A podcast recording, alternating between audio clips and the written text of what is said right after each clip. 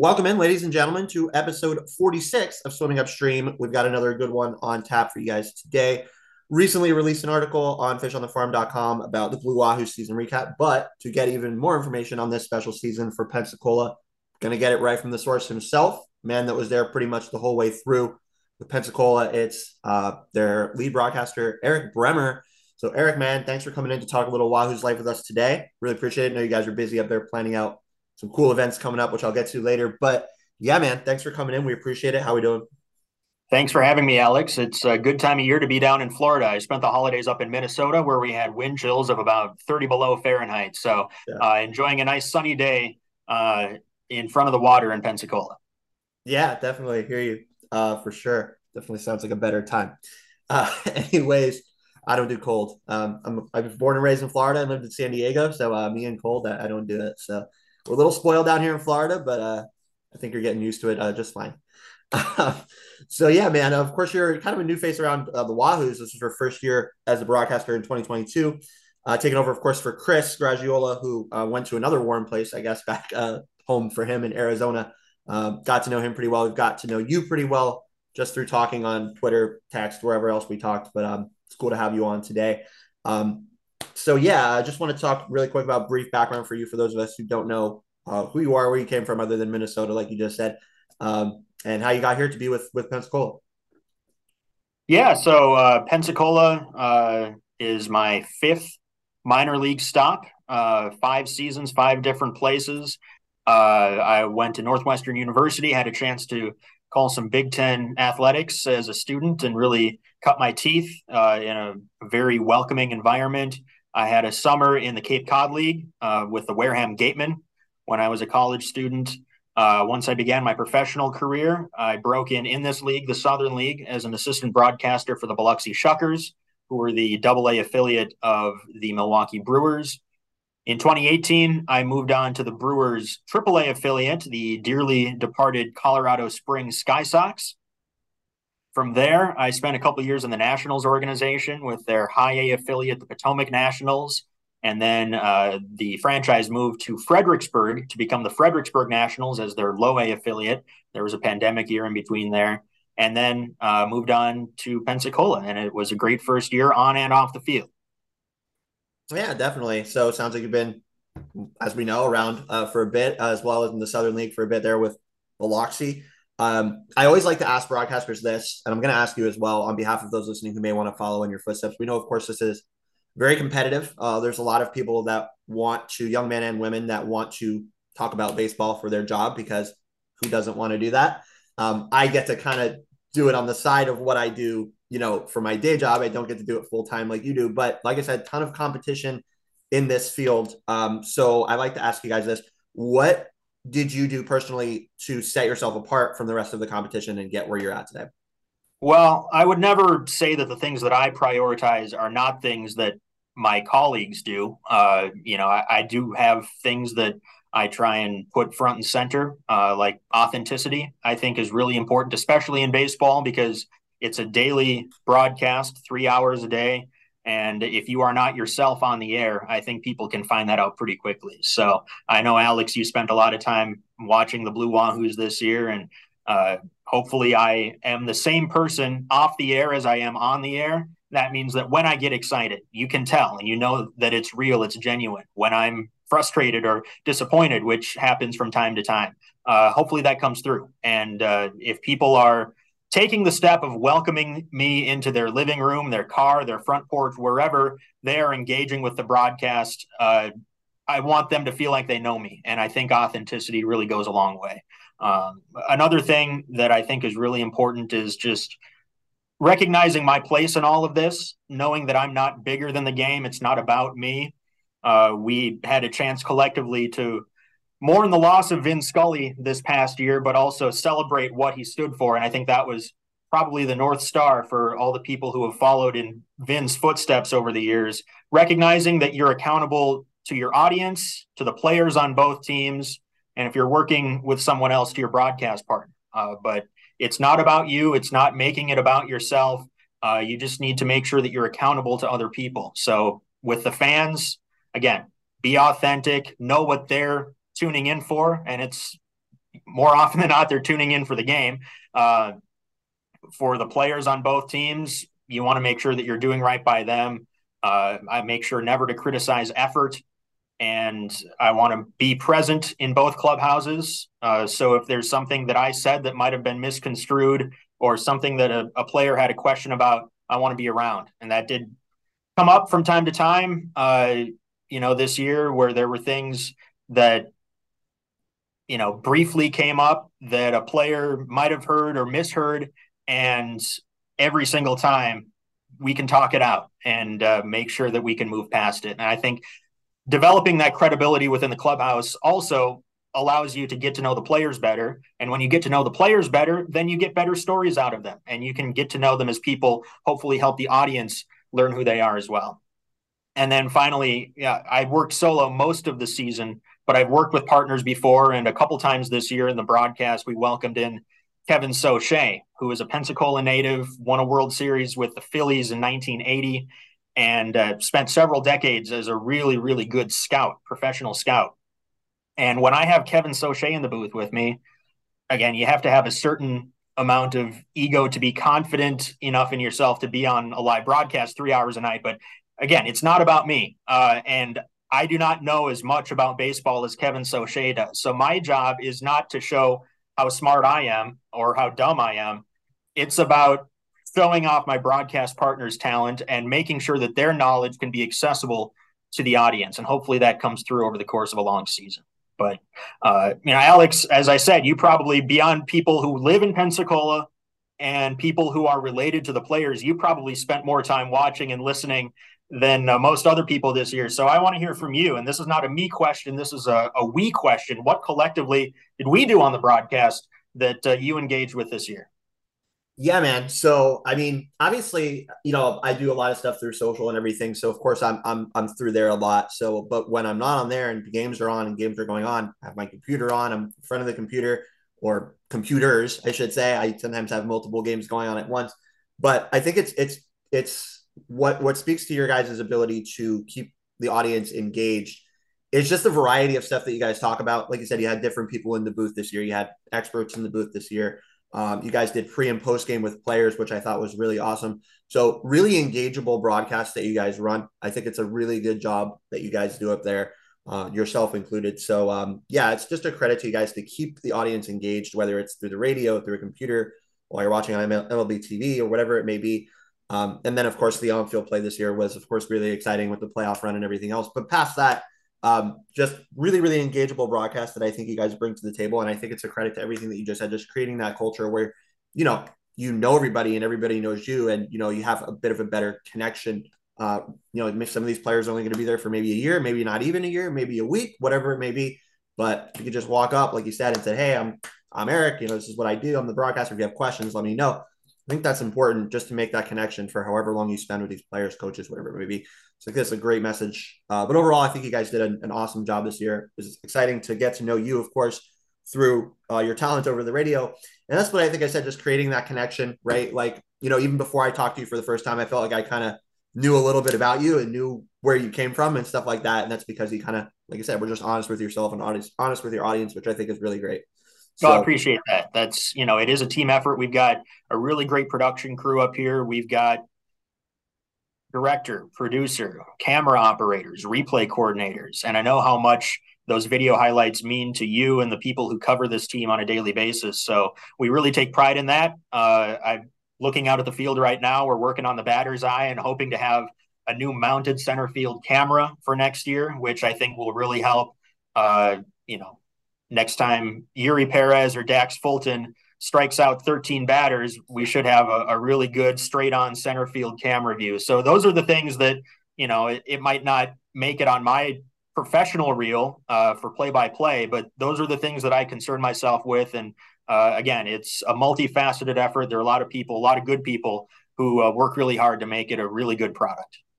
Yeah, absolutely. Um, going up all the way up to Quint, talk to him, uh, you know, a little bit ago, and he was telling us about how the grass is now the same as the grass at Lone Depot Park, which kind of stood out to me as like really, really honing in on those players' development. You know, it's not exact because of course you guys are outside and it's a dome here in Miami, but still, um, just steps like that, that this team takes and organization takes to really commit to these players and its employees like you. So yeah, I mean, I think up and down, uh, it's, it's really been exciting to have this partnership with you guys, and for what, nine more year, eight more years. Yeah. Eight more years at least. So, and hopefully after that. So, um, so yeah, man, uh, really awesome. Really, really been great to get to know this team and you as well.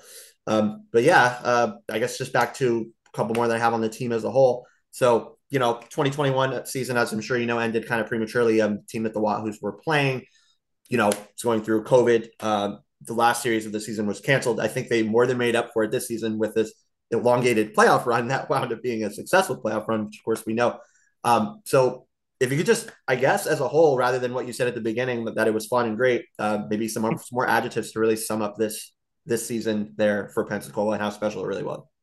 Well, I think the thing that I'll remember about this team beyond the ultimate success, winning the championship, was how different the team looked in the first and second halves. You look at our first half team, which was the one that qualified us for the playoffs yeah. as the first half champions of the division.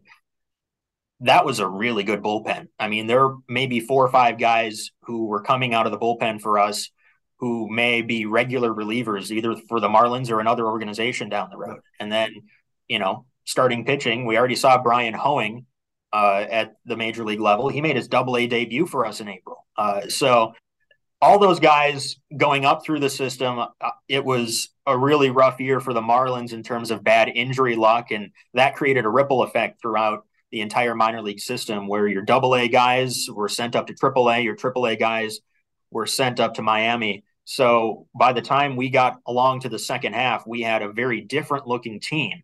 And I'm not going to lie, there were some growing pains. Uh, we had to figure out, okay, what, what does the rotation look like now? What does the bullpen look like with Colton Hawk going up to triple A, who had been kind of the guy in the ninth inning for a year and a half? Okay, who's going to close games? Well, it's going to be Sean Reynolds, a guy who two years ago was a position player. Uh, there was, there was a, a moment, there were a few weeks there where I think internally, we were skeptical looking down at the field that this was going to be a competitive playoff roster. Uh, the final week of the season here at home, playing against Biloxi, the Blue Wahoos lost five out of their final six games and just didn't get anything going at the plate. Paul McIntosh was injured, and it uh, became clear that he wasn't coming back for the playoffs. But then the best players, the best teams figure out a way. And that's what the Blue Wahoos were able to do come playoff time. Lost game one in the division series. They were trailing five nothing going into the final couple innings of game two with their backs against the wall. Furious comeback. Nasim Nunez, of all people, hitting his first double-A home run to give us the win. And then game three of the uh, division series, again, here at home in front of the home fans, was one of the best games I've ever seen. Dax Fulton striking out thirteen guys over six innings and what is fifth or sixth double A start, really just incredible. And then you get the run you need in the bottom of the eighth. Thomas Jones makes a great catch against the wall to seal it. And then we do it all over again in the championship series against a really good Tennessee Smokies team, losing game one. You have to go up to Knoxville, the greater Knoxville area, and win on the road twice in games two and three. They did that. They won game two thanks to a seven-run, two-out rally in the fifth or sixth inning. And then uh, between the Eury Perez eight strikeouts to start the game and the Kobe Fletcher Vance go-ahead grand slam in the ch- uh, d- decisive championship game, that was another really memorable moment and a great way to end the season. Yeah, absolutely. I mean, really exciting. Um, first time the Wahoos stood alone as champion. Um, they were a co-champion Um, in the year of hurricane, I believe there's a hurricane that was threatening uh, the Pensacola Hurricane area. Irma in twenty seventeen. Yeah, exactly. Yeah, so they uh, they canceled the championship series, so they were named co-champions. But the first time the Wahoos hoisted Southern League championship title by themselves. So historic moment, great moment, of course, for the team, for the organization, um, and for the Marlins organization too. Just see these players, they won. They talked to Sean a bit ago, Sean Reynolds a bit ago. The Marlins won something, and you know.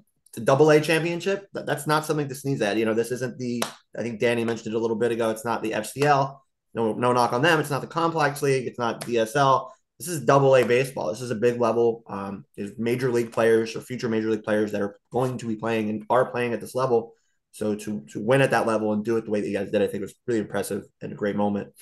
Um, but yeah, I, I guess I just have a couple more on on the team as a whole for you. Um, we talked to Smoke in in um, in the preseason, um, and he was saying about you know how he he really sees pitching being the strength of this team, and I think he was right. Uh, as a whole, that for the course of the whole season, pitching was the strength of the Blue Wahoos. So, um, yeah, as a new face around the Marlins and around the Marlins organization uh, this last season, what impressed you so much about the staff, you know, how they develop pitching, including the coaches and stuff like that? Like, what kind of impression did pitching leave on you? I think what impressed me the most was the Marlins' ability to stick to their plan, even when things kind of went sideways at other levels of the organization this year. There were so many unforeseen challenges that the Marlins faced this year with the major league rotation, the major league bullpen, and people had to step up. But I don't think they ever really interrupted or disrupted any of their top prospects' long-term plans. Eury Perez had a plan as an opening day starter at eighteen years old. And while there were some ups and downs in his season, I would say at the end of the year, the Marlins have to be pretty pleased with his overall trajectory and the way that he ended his season with striking out the first eight batters in a decisive championship game. That's a nice thing to hang your hat on and go into the winter with. Other guys that we saw took steps forward, Dax Fulton uh, in the bullpen, Josh Simpson, Eli Villalobos, uh, many others. They had a plan. Dave Island deserves a lot of credit as our double A pitching coach. Here's a guy who has won multiple major league World Series championships, and he brings that experience and that credibility down to a double A team. When he says something to a young pitcher, people listen, and that they were able to stay on message and keep their players, their pitchers focused on the ultimate goal is really something that they deserve credit for. And I think that's something that has been building for a long time and will continue to grow as the Marlins continue to, uh, you know, build up their major league product throughout their internal minor league system. Yeah, absolutely. I mean, pitching on this team is definitely the strength of the organization as a whole, including in Pensacola. Um, past Eury and Dax, you got multiple other guys you can talk about that definitely have good ceilings and futures as major league players, some of which you'll probably see in Pensacola this year. My projections come to be true. But, yeah, um, great stuff there with pitching. Um, really excited about the pitching development uh, overall for the Marlins. Um, like you said, you saw guys going up, like I think Anyer Zabala. Um, you know, he's not a top prospect. He went up, there's one hundred miles an hour, but they're able to call up guys like that because of the depth and not interrupt maybe somebody like uh, Simpson uh, out of the bullpen or yeah. allow Reynolds to keep developing as a pitcher, like you said. So, yeah, just having that freedom to do that, you know, you can call up those maybe deeper down guys. They're still good players, still get production out of them at some level at the major league level. I think is is great all the way through the if, if you follow only the major league Marlins, there were a lot of moves made that you probably weren't aware of at the beginning right. of the season, but really bore fruit, you know, picking up Kobe Fletcher Vance as a yeah. minor league Rule five guy and being able to slot him in at third base every single day. Well, that meant that you can give Jose Devers second base and try to continue his development.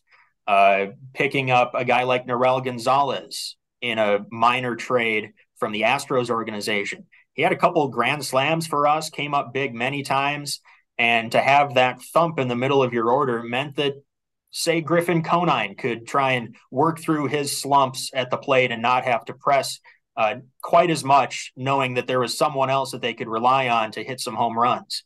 Picking up A J Ladwig in mid-May after he was released by the Tigers organization, I don't think anyone really blinked twice at that. When I found out that we were signing A J Ladwig to take, I'm not sure whose rotation spot it was. It might have been uh, Brian Hoeing at that time. But who's A J Ladwig? Then the guy shows up, and because he's twenty-nine, thirty years old, forgive me, A J, I don't know your exact age, but because – he's not one of these young guys that they have to worry about babying his arm. That's an ungenerous term, but you know what I mean. They can go out and just give him seven innings. And as long as he's pitching well, they will let him go and save the arms of some of their younger guys. Same with Cody Mincy. You know, uh, Cody Mincy is a guy who's been around a long time. He's a grinder. He's played in like a dozen different countries professionally for baseball.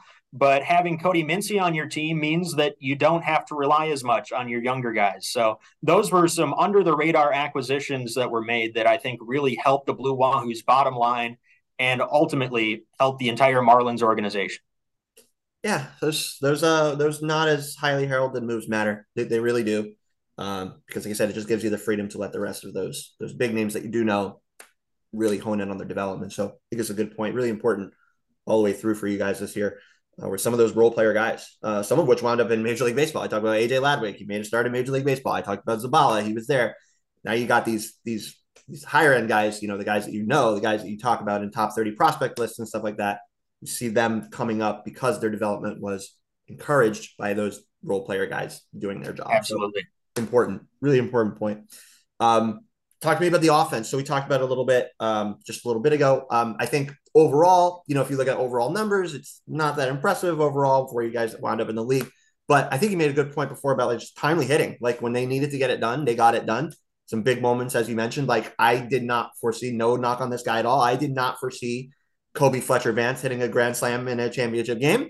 He did it. Uh, really impressive. Uh, but yeah, when they needed to get it done, they got it done and leaned on their pitching, um, won some close games, won some not close games as well. Um, so yeah, I mean, talk to us about the hitting. Like how, how, how good was this team at just getting the hits when they needed to get them? Oh, Kobe is a good example of a guy who just puts bat to ball, right? Yeah. And the night before in game two of the championship series, Blue Wahoos trailed. And then with two outs, they exploded for seven runs with a bunch of two-out hits.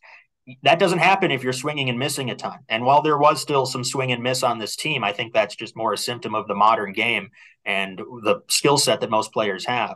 But you see a guy like Nasim Nunez, who I think got on base six times in one game without a hit. Yeah. That's not something that you can really teach. And that's something that makes you pretty slump-proof. If you're still getting on base and finding ways to contribute, given that Nunez is one of the fastest guys in baseball and is probably a major league ready defensive shortstop. That's an interesting skill set. And over the course of a long season, while it's great to have guys who can hit home runs, your Griffin Conines of the world, uh, I think it's really important to have people who can adjust their approach. I was just looking back through an interview I did with Will Banfield after he hit his first double A home run in late August. And Banfield is a guy who his defensive reputation preceded him as he arrived here. But the book on him was that, yeah, offense, there's still some work to do. He did that work. And he was one of our better hitters in the final month and a half of the regular season. And then moving on into the playoffs. By the way, he also threw out five out of the six base stealers in the playoffs in six games. So uh, contributing on defense and on offense, Banfield said that his approach, as we saw in uh his first double A home run, his approach is to hit it to right center field. He doubled off the top of the wall early in that game. And then you adjust off the fastball. If someone leaves a hanger, an off speed pitch, then you're able to pull it by just adjusting that swing. That was where his first double A home run went. It was out to left, but it was after doubling off the right center wall earlier in that game. And I think a lot of guys coming up through the Marlins system have that approach that will serve them well. Uh, just avoid swinging and missing, hit the ball with authority to all fields, and sometimes good things happen. Yeah, absolutely. Um, I just think, like I said, like, like we both said earlier, um, you know, it, it's if you look at the numbers, you're like, eh, well, I don't know what happened with that team, but they're champions for a reason because they got the hits when they really needed them the most. So, and one more thing that I should note, you know, this is a now ten seasons under our belt here at Blue Wahoo Stadium, three different affiliations, the Reds, the Twins, and now the Marlins. Even though the offensive numbers were not great in comparison to the rest of the league, still the best offensive team we've ever had here. And given the conditions that we have exactly at sea level with a wind more often than not blowing in from right field, I think that really does suppress the offense. Yeah. And that we were able to see guys like Griffin Conine have really solid home run numbers and some other things across the board. It was actually our best offensive season in franchise history. So I think that speaks to some of the challenges uh, that we have hitting in this ballpark, but not a whole lot you can do about that. Yeah. I kind of see it permeating through the system as well. Like Beloit, their new stadium is not hitter friendly. You guys, it's, I, I would say probably a smaller ballpark, but because of the wind and conditions, it's like, not easy to get one out all the time. You know what I mean? So, and maybe that's good preparation for Lone Depot Park. Right, I mean, exactly. Not everyone's Giancarlo Stanton. No. I think the next great Marlins team might have offensive characteristics similar to what we saw in Pensacola this past year, a team that had success by putting the ball in play, using speed. Blue Wahoos had by far the most stolen bases in franchise history. We had Nasim Nunez, J D Orr, Victor Victor Mesa, and Ray Patrick Ditter all steal more than twenty, and a couple of those guys stole significantly more than twenty. Uh, that's a very fun brand of baseball to watch, and I think there are strategic advantages to it as well. Yeah, absolutely, and you kind of see the Marlins going in that route of, you know, you know, I think last year on the major league side, they they went power and nothing else with the acquisitions of Soler and Avisel Garcia.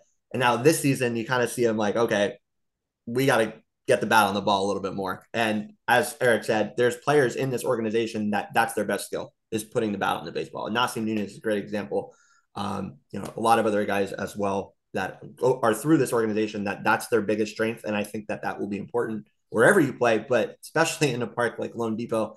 And then, as we said, places like Beloit and Pensacola, really prepping players that, you know, that's the skill you need to hone in on. That's the skill you really need to succeed here. So, and don't forget that there are minor league rule changes coming to the majors this upcoming year with limited pickoffs. Yeah. We saw that in full effect at the double A level this past year. Mm-hmm.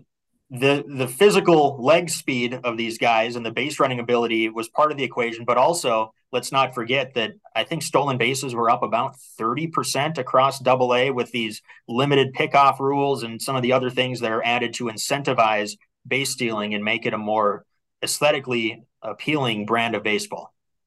Yeah, absolutely. Definitely more offense coming. You know, Major League Baseball is going to do no shifts and all that other good stuff as well. Pitch clock, all that stuff. So yeah, um, definitely think that offense will in- increase because of these some of these changes that we saw at the, the double A level this year. These guys are already used to it. So, yeah, um, exciting, um, exciting time for sure um, as we go forward here into twenty twenty-three. Um, I asked you a little bit ago, Eric, about your most memorable moments. We kind of agreed on a couple, uh, but you mentioned some that I did not include in the piece that I did. So I want to get your thoughts, maybe on the field or maybe off. Just some moments other than the ones that we already talked about with winning the title. We talked about the the hit by pitch game where they won the game after like, what was it? Four straight hit by pitches, four straight hit by pitches, no hits in the entire inning. Yeah. You talked to me about the, um, about why, why you think that was and everything else, which was great, but maybe some other moments that you could point out that, you know, really stood out either on the field or off for Pensacola this year. Opening day is always fun. And even though the Blue Wahoos lost on opening day, it might have been one of the best games I've ever seen in minor league baseball. Blue Wahoos lost to Biloxi thirteen to twelve in twelve innings, I believe. Uh, Eury Perez started as an eighteen-year-old. That was a lot of fun. And while he didn't have a perfect outing, we saw what had people all excited. So that was great. Blue Wahoos, who had just traded for Hayden Cantrell, they would go on to trade him a couple weeks later, but he was making his Blue Wahoos and Marlins organizational debut against the organization that had traded him. He hit, I believe, a, a game-tying three-run homer late. Paul McIntosh homered in his first double-A at bat. Blue Wahoos came oh so close to having a really, really awesome finish, trailing thirteen to twelve in the bottom of the twelfth. And I might have the specific details wrong, but Victor Victor Mesa, with the bases loaded, flied out to the warning track in left center and came just a couple feet away from a walk-off grand slam on opening night. So even with a defeat, that was a pretty thrilling game. Moving on to the walk-offs, I tallied it up just to uh, help out a, a colleague of mine. He asked me how many walk-off wins we had this year, and it's fresh in my mind because it was just yesterday. We had nine walk-off wins, but only four of them were hits. So with the walk-off hit-by-pitches, we had uh, some walk-off sac flies, a walk-off error uh, in a game against Birmingham in August that was against a knuckleballing position player because the Barons had exhausted their entire bullpen. Uh, just crazy things that happened at home. We had a walk-off win in our finale against Rocket City in, I want to say, mid-May. Uh, that was after a three-hour rain delay on a Sunday afternoon. Blue Wahoos trailed after four innings, and then the, the rain came. But because it wasn't through five, it wasn't an official game yet. And it was our final time playing Rocket City in the regular season. So we just waited it out for two hours and fifty-five minutes. thank goodness this artificial turf drains like a rock garden, because we were able to play. There weren't too many fans that stuck it out, and I can't blame them. But Blue Wahoo stormed back, won it in a walk-off. That was a fun one. And then just, you know, all the playoff stuff was a lot of fun to see the fans here. You know, we didn't sell out those playoff games, but we were able to start from scratch in terms of ticket sales. So all the tickets we sold were dugout to dugout. And everyone who was there cared about baseball, right? Because you're buying those tickets, those playoff tickets on short notice. Everyone who was at that playoff game, game two, game three of the division series, and then game one of the championship series, they were there because they really cared. And you could tell when the Blue Wahoos came back in game two, when they won it in game three, you wouldn't know that it wasn't a sellout, because this place was as loud as it had been all year.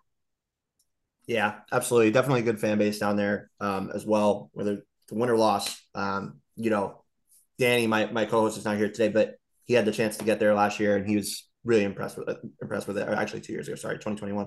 Um, yeah, he was raved about it. Like, best ballpark I've been to, best minor league park I've been to. It was awesome. So um, looks like a great experience. Of course, I plan to come up this year, so we'll see you guys then. But um, yeah, uh, some great moments for you guys. Uh, really fun season. It was awesome to follow along with, like I said. Uh, and then the ending, of course, was even better. So uh, really cool. Um, look forward to more in this coming season. Um, the last one that I'll get to with you, with the team, and then I'll get to some player specific before we get out for the day. But my last one that I have is I talked to, like I said, I talked to Sean a bit ago on the show. My last show on here was with Sean Reynolds. And we talked about, you know, of course, minor leagues is about development. That's what you focus on, is your development. Then winning. Yeah, of course, you want to win. As a player, you want to win. Competitor, you want to win. But really focusing on your development is what matters, right? Minor league level. So what he told us is, yeah, we're all focused on our development. We know that's why we're in the minor leagues. We know that's why we're here. We were serious about our development, but we want to win too. So, um, you know, they, they really had that mindset of going out and winning every day, like while focusing on your development and, and making that important. They wanted to win baseball games. And as we saw, they won a championship. So he also said that, you know, this is not the first time we want to do this. We know it's double A, but, you know, it's a great moment. And we want to have as many more moments like this um, as possible throughout our careers. So I just wanted to talk to you about maybe what you saw, how you saw that culture come out, maybe in the clubhouse, uh, on the field too, maybe as you talked to players. How did you see that kind of come out, balancing development, but also wanting to win games? Yeah, in the first half, again, it was a more veteran group. We had guys like Colton Hawk, who had been around for a while. And I think just the act of having a defined closer suggests that you care about winning games. And that's something that many minor league teams on principle don't do. And we did have Eli Villalobos and uh, Josh Simpson pick up some saves in the first half. But to have a guy that you rely on to try to win a game in the ninth inning, I think that just, I think that helps. It helps the fans understand the stakes of the game, and it helps the bullpen uh, members know their roles. Some of these guys did win a championship in the Arizona Fall League uh, a little more than a year ago. And so having the ring ceremony here in Pensacola in, in the early part of our season was a reminder that, yeah, these guys, some of them are used to winning, and that's the expectation. That the Blue Wahoos had a lead in the division. They didn't storm back late in the first half to win that championship. They pretty much had it wire to wire. That gave those early first half games a sense of importance that was, I think, really helpful to the guys who were here the entire season. That, okay, the magic number is six, the magic number is four, the magic number is three. To play those important games in June, when at least the major league level, those games uh, don't take on an added importance, that was good practice. And uh, that you were able to celebrate a division championship in June and had the entire rest of the season to prepare for the playoffs. That, I think, helped us in a way that might not have been immediately apparent. Uh, but just speaking big picture, winning's more fun than losing, right? And so the Blue Wahoos were able to avoid, for the most part, getting in a really ugly skid. And that's a credit to the manager, Kevin Randall. It's a, a credit to the people who constructed the roster, despite many challenges this year in terms of getting players on and off the taxi squad, having players come up from Beloit and then fly back from Beloit. That is, by the way, probably the most logistically challenging uh, transaction in the Marlins system. You've got some affiliates uh, that are reasonably close, Jacksonville, Pensacola, Jupiter, but Beloit, Wisconsin, despite being a gorgeous place and a gorgeous ballpark with some great fans and great people, that is not the most convenient place to get to or from. So uh, that we were able to overcome all of those things and really come together at the right time speaks volumes about the leadership and the players who were able to make it happen. Yeah, absolutely. Um, you know, when they redrew after after COVID, um, obviously, you know, it makes sense with Quint owning both Beloit and um, and Pensacola, of course, and he does great things, you know, for the for this for this Marlins organization. I have loved getting to know him as well. Really awesome guy. Uh, did great things in Pensacola. Read his book about building communities; it's fantastic. Um, the guy's great. Uh, great steward for any community that he's a part of, for sure.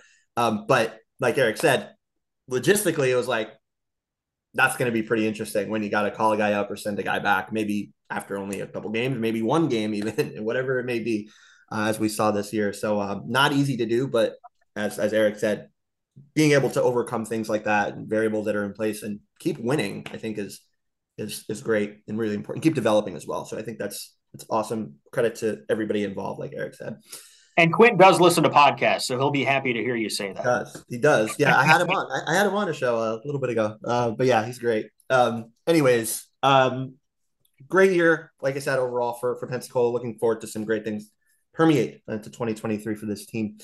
Um, get us some player specific, and then we'll be done for the day, Eric. I know you're busy yeah. figuring things out up there, but um, let's talk about Eury Perez. Um, you know, consensus top prospect in the Marlins organization. He's one of the top prospects in baseball. nineteen years old. He'll be twenty, I think, by opening day, if I'm not mistaken. In April. Well, he was he was an eighteen-year-old when he pitched on opening day for us in early mm-hmm. April. I believe his birthday is in the latter half of April. So he'll turn twenty uh, just a couple weeks into this upcoming season. Yeah, so not on opening day, but it'll be his age twenty season. Um, yep. And I don't think far away from, from Major League Baseball. I think he will be in spring training with the Marlins as an N R I. Um, and we'll see what he's got against big league guys, spring training or not. It'll be fun to see uh, exactly how he stacks up, which I think is going to be pretty well. But you saw him all year or most of the year uh, while he was with you guys. He had did have some injuries. He was down here in Jupiter for rehab and stuff like that as well. Nothing serious. Um, was able to rejoin you guys at the end of the season in the playoffs, of course, as well. So um, talk to me about this pitcher, man. Um, how good is he? Why why is he as good as he is? And ha- have you seen many other pitchers like him? No, I have not. I'll start with that one first. Uh, he is the most physically impressive uh, pitcher that I've seen in the minors. And then you add the stuff to it, the repeatable delivery. Uh, you can see why scouts are just salivating. And that's kind of who I lean on because I've watched a lot of baseball in my life, but I talk to the scouts who come. Pensacola is a very popular place for scouts, by the way, because we treat them well. And who doesn't want to go to Pensacola? Right. But when the scouts rave about Eury Perez, what he can do, and just the growth that he had from his first double A start to where he was uh, mid-season, end of season, there's reason to be excited. Uh, I talked to the catchers as well. Paul McIntosh was a great resource with that. Santiago Chavez as well. Um, you know, you hear the catchers talk about catching him and how easy he is to catch. I think it was Paul who said at some point early in the season that you know, he's easy to catch because when he misses, he misses in the middle of the plate. He's not spiking his pitches in the dirt and he's not, you know, he's not airmailing everyone to the backstop. Now, they worked on refining that because you don't want to be missing middle, middle to major league hitters. But at the same time, his stuff is so good, he can get away with it quite frequently. I, I think they wanted to see him work a bit more up in the zone, uh, you know, tunneling is kind of the buzzword right now in pitching where you have the, the high fastball and then you can drop the breaking pitch down for a strike. Dave Island helped him with a, a slider that he added this year to great effect. So if you've got a guy who has four good pitches, uh, I didn't even mention his changeup, which Eury says is his favorite pitch to throw. And it's my favorite uh, pitch to watch hitters try to hit. Uh, it, it's just, It's a really, really fun combination. The fact that he does still have that youthful energy that I hope he can hang on to for a while when he makes it to the major leagues. And I'm, I share your confidence that it's sooner rather than later. The fans are going to love him because he's that type of guy. And uh, hopefully he can be part of that next great Marlins team, because he's going to be a lot of fun to watch for a long time. Yeah, absolutely. Um, I mean, just, just watching this guy throw. And then, like you said, he's, I was watching him throw when he was with Jupiter a couple of years ago, and, and now he's adding another pitch. Like, are you serious? Like, crazy. Has that great curveball, ninety-seven mile an hour fastball, can basically sit ninety-seven with a fastball. Changeup, as you said, is also advanced, well advanced for his age. And now he's adding a slider. Ridiculous. Um, this guy's going to be crazy. Uh, it's going to be good. Um, as long as his health permeates. I mean, I know he went through that late season injury. I think it was just, from what I heard, just simple arm fatigue for him. I don't think it was anything too serious that he went through. Um, was able to get back up with you guys to end the year. Um, so yeah, he's got, he's got health on his side as well as a young kid. So I, I'm really excited for that player. I know Danny, Danny, if he were here, he would tell you that, you know, he was excited about this player and he was pitching in the, in the complex league, and he was. Um, I really, really what I saw early on from him was I didn't see one hundred percent repeatability, and then he added it quickly. So he's able to get over anything that may hamper him fast, right? So I think that's just super quick development, which is very encouraging. Well, the one thing that I would add, and it's maybe just the inherent P R person inside of me, but turning a negative into a positive, you don't want someone coming through the minors never having experienced difficulty, because then when they do at the major league level, you don't know how they're going to react. Right. Eury was that guy before this year. He had just breezed through every level of affiliated professional baseball in his young career. Yeah. He got punched in the mouth a couple times this year. Most often it was just, you know, someone swinging first pitch, guessing right, and hitting a home run against him. That happens. But late in the season, I, I think after the Futures game, when he was the star of the show, uh, that he did encounter some difficulties and had to work through that physically and mentally. That will serve him well in the long run. I think this is a great point uh, to bring up. I mean, we see a lot of a lot of players that get drafted, high school players that get that get drafted. They come up and they're not used to failing. They're used to being the best at what they do all the time. And then you look at, okay, you kind of want to see how they're going to handle failure, right? And get through it. So I think it's a good point to bring up that it's important for a player to go through success, of course, but the, also very important to see how they deal with failure. So especially in a game like baseball where you're going to fail a lot of the time, pitcher or hitter, don't matter. You're going to fail a lot of time in baseball. So yeah. Um, and he, he's such a nice guy. I think there was a concern at some point that maybe he didn't have quite that, that bulldog mentality when he did encounter difficulty, but that will come with time. And uh, I think as he gains an edge, he'll become even more dangerous, because he will be able to lock in and really reach back for that little extra that the best pitchers have. I think he has that in him. Yeah, absolutely. Really excited for that kid. Um, going to be awesome. Whether he starts with you guys again or triple A, who knows? I, I don't think it's far away for him to, to join the major league team at all. Um, next one, Dax Fulton. Um, I really like this guy. Uh, this is probably my second favorite pitching prospect in the organization if I had to pick. And I don't like to pick tops, but this is probably my second favorite pitching prospect in the organization, um, that has many great pitching prospects. Um, huge, tall lefty. He's got a hammer curveball, good fastball, changeup. I like this kid a lot. Really deceptive in his delivery because of how high he throws the ball from. That's the kind of things that I like to point out in a player like this. Big, tall, strong kid. Did go through some injuries, problems, um, but I think this guy's going to be very, very, very good. Um, really like this guy. So talk to us about Dax. Uh, I know he was with you guys for a bit there at the end of the season. So get that thirteen strikeout game there in the playoffs, as we talked, as we talked about. Crazy. Um, yeah. Dax, go ahead. I'm impressed by his growth. You know, here's another guy who, like Eury Perez, is very young uh, and is encountering a lot of things for the first time. And his double A debut, he made multiple throwing errors, fielding his position. Uh, wasn't really a great debut for him, but after the first couple innings, he left the dugout very quietly, went into the clubhouse. It's not my business or anyone else's what he did in the clubhouse, but when he came back, uh, you know, he was still in the game, and he finished that debut outing strong, which I think really speaks to his resilience and his character. Uh, the thirteen strikeout playoff performance was the best that I have seen anyone pitch really all year, but it bested only by a hair a previous Fulton pitching performance. I want to say it was on the road in Chattanooga in early September, late August, early September, where he allowed, I think, one hit, and it was a hit that was changed retroactively by the hometown official scorer who might not have wanted his team to uh, get no hit by a teenager. So uh, that's another thing where Dax Fulton has that in him, uh, and that he was able to finish his first year at Double A in such a, a strong manner is really encouraging for what's to come. Uh, I had a chance to speak with him just a couple times. Again, he showed up in uh, the final few weeks of the year, but I would ask him a simple open-ended question, and maybe he was just putting on an act, but I don't think so. He seemed excited to analyze himself.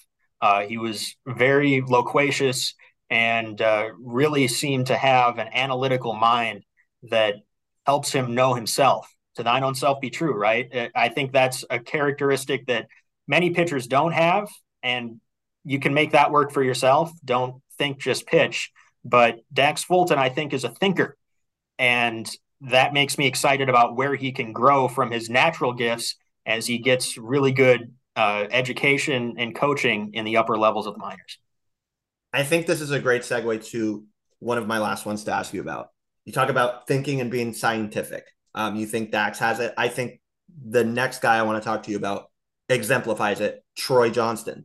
So mm-hmm. Troy Johnston um, was with you guys in the first half and went up to triple A. This guy is awesome. Um, really great person, as I'm sure you know. Um, older, a little bit older. You know, like you said, you had those older players there in the um, in the first half. You know, it's kind of a more an older group, of course. Uh, got younger as the season went along. But for Troy, um, scientific hitter all the way through. He he described himself to me as a cage rat when he was younger, just always being around hitting, learning the ins and outs of hitting. And in this organization, I think it is just so important to have a guy like this around for not only himself, but for other players to maybe pick the brain of, because he's great at what he does at the plate. Great approach, fantastic, good swing, unique stance.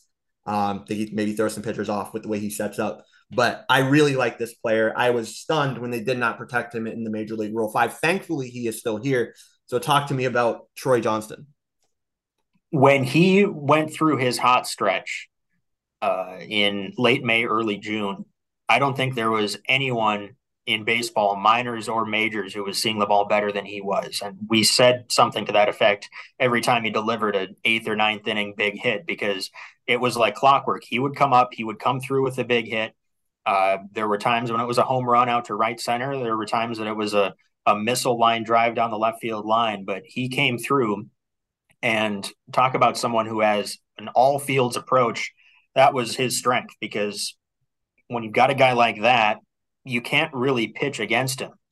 He would tell you that his one weakness is beneath the bottom of the zone. Sometimes he would chase, but when he was seeing the ball well, he was laying off those pitches. Pitchers had to throw him a strike, and he was just hitting it hard. I think, you know, just reading what some other people have written about Troy, there's a thought that he might not have enough power to stay at first base and all that. I don't know if that's true, but I think that there's room in anyone's organization for someone who can hit the ball as well and as professionally as Troy Johnston, that he has very uh, quickly acclimated to first base and become a pretty good first baseman, uh, speaks to his work ethic. And uh, I'm glad that the Marlins are going to be able to keep him around, because that is their gain. Uh, that's an organization that at the top might have an opportunity, uh, even in a part-time role, for a first baseman. And I think that Troy Johnston could be that guy, because Um, he's going to do, provided he stays healthy, he's going to do what he's done his entire career, and that is hit. Absolutely. Um, I, I mean, the one thing he didn't have, or didn't have much of, and I came along late. I think he came into it pretty well, especially hitting where he has, with power. Um, and I think he's done. I think he's, I think he's filled that gap advantageously, and I think he will continue to do so. But even if he doesn't, like Eric said, Um, it's important to have a hitter like this around the team, and he definitely has a place with a Major League Baseball team, in my opinion. Cool. What do players do at their best? That's an important question. What are players doing when they're not seeing the ball well? That's also an important question. And I think if you answer those questions of Troy, both answers come off pretty flattering. At his best, we saw what he can do. He can hit with power to all fields. He gets on base, even when he's in a slump. And we saw that as he dealt with some minor nagging injuries, and then in his first taste of triple A, he still gets on base. He still has a great approach at the plate. He takes his walks. He puts together professional at-bats. He makes pitchers work. There's value in that too, because it's not always going to be sunshine and roses. And uh, I think Troy Johnston has the approach to be resilient through a cold streak or two. Absolutely. Awesome. My second to last one before we go for today is P MAC. Um, undrafted free agent, comes to the Marlins. Um, was good if, through his brief time in Jupiter. Of course, he was playing against younger guys there. Goes up to the Wahoos this year. I mean, I, I honestly think I saw him in spring training for the first time on the backfields, and I think this is one of the strongest guys in the organization, personally. I was seeing him take low and away sliders, pull side, off of the fences on the backfields, which are not close. They're big backfields here in Jupiter. Um, but yeah, I want to talk about Paul McIntosh. I think his offense is very good. Catching, you can tell me about what you think of him as a catcher. I think he may move to first base. That being said, I like this guy's offense. I really, really do. I know he went through injury late in the season, but undrafted guy, and the Marlins got, I think, really good value here. Um, and his story is great. I talked to him earlier this season. Uh, really great story. So talk to us about P MAC. Love P MAC. Great guy. Uh, quiet leadership, I think, mm-hmm. is the best way to describe what he does. But he was always first in, last out. And uh, other teammates, I think, take notice of that over the course of a long season. I don't know if anyone worked harder in terms of improving his perceived efficiencies than Paul. He was in here early, you know, working on his throwing from the catching position, working on his blocking. And you know, these aren't tennis balls that he's using. These are actual baseballs. So yeah. to ask someone going through their first full minor league season, catching four or five times a week, to also go through the added drills that take their own physical toll on the body, I, I think that is a big ask. It's part of the job when you're playing professional sports, but not something that should be discounted. It's not just the innings, the mileage that he got in game. It was all the extra work that he did to try to get him up to speed as a catcher. And we did see improvement over the course of the season. I think if the Marlins uh, wanted to see what he would look like at first base, they would have put him at first base at some point this year, but they're trying their hardest. And Paul is trying his hardest to stick as a catcher uh, because that's where he was all season long. And if he can stick as a catcher, that bat will play. You right. talked about his power, great power to all fields. Uh, he's a tough out. When he hits the ball, he tends to hit it hard. Uh, I think there's a lot to like there. And if he can become a major league regular, it's going to be a great underdog story. One of the best that uh, I've heard in a long time because of where he came from and because of what he's overcome even to get this far. Yeah, absolutely. I think you're right. Um, it's a good point to make that spent all season at catcher. They didn't put him anywhere. I think he D H'd a little bit. That's it. Um, they didn't put him anywhere else. Um, I think he took his lumps a lot. I mean, this guy got beat up back there. He really did.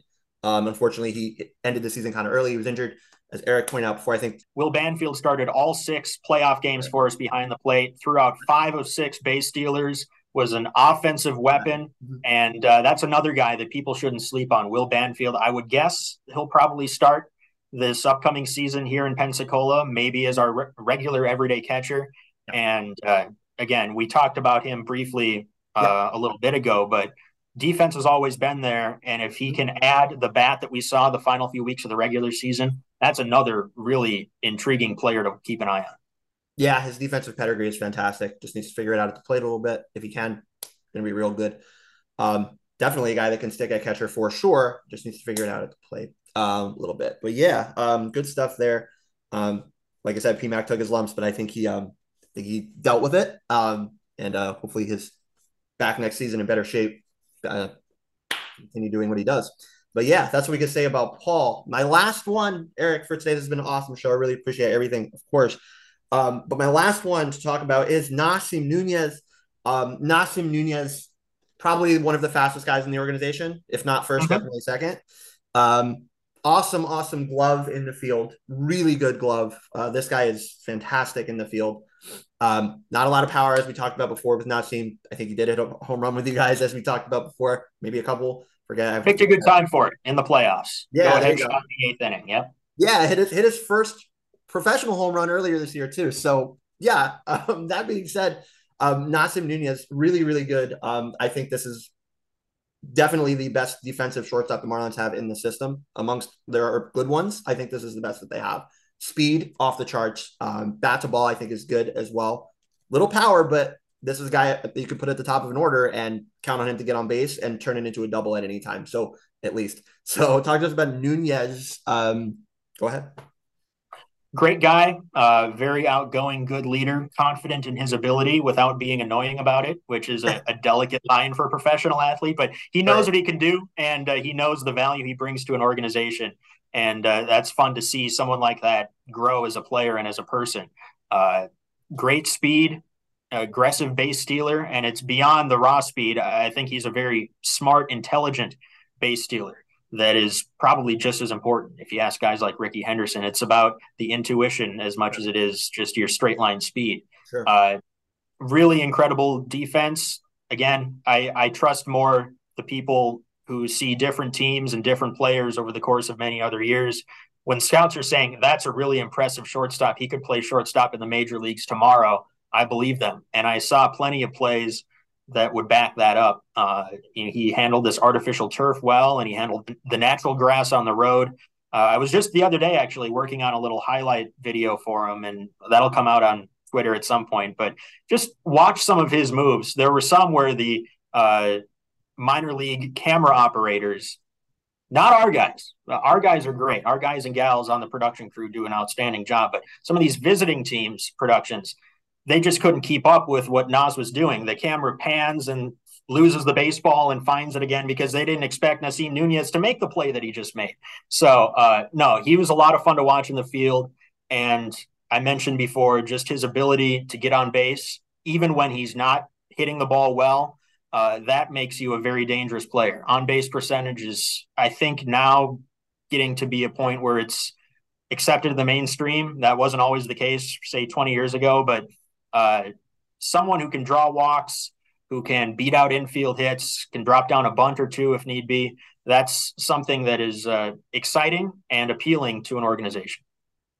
Absolutely. Uh, Nasim Nunez, good guy. Uh, really excited for that player as well. All right, man. Well, this has been fantastic. Uh, again, Eric, I want to thank you so much for your time taken today with me as you're at work, figuring things out there for the upcoming next two weeks where you guys have an awesome event coming up. If you guys are in the Pensacola area or traveling to the Pensacola area, really encourage you guys to go hang out with Eric and the crew out at Pensacola as baseball season gets closer. They're having their annual Fish Fest uh, out in Pensacola. So they're planning it now. Looks to be a fun event. There's some details, of course, on Twitter and on blue wahoos dot com that you guys can check out if you're interested. Tickets are free. Um, go hang out and talk some baseball with Eric and his crew out there in Pensacola. Players, uh, they expect to have some players. Uh, as well. So um, yeah, go, go hang out with Eric and the guys out there for free. Definitely going to be a fun time. And tell them we said, what's up. Uh, but that's what I got for you today, Eric. Uh, really appreciate it again. Um, and again, uh, of course, as we know, Eric can be heard all year during the season on E S P N Pensacola. And of course, uh, through M I L B T V during home games, check them out on there as well. So Eric, man, thanks so much for your time. Really appreciate it. Appreciate your friendship. It's been awesome getting to know you. Um, and uh, we'll see you soon this coming season. Thanks for having me, Alex. Yeah, Fish Fest is going to be on January nineteenth from six to eight Central here at Blue Wahoo Stadium. We'll be announcing our player guests here uh, in the coming days.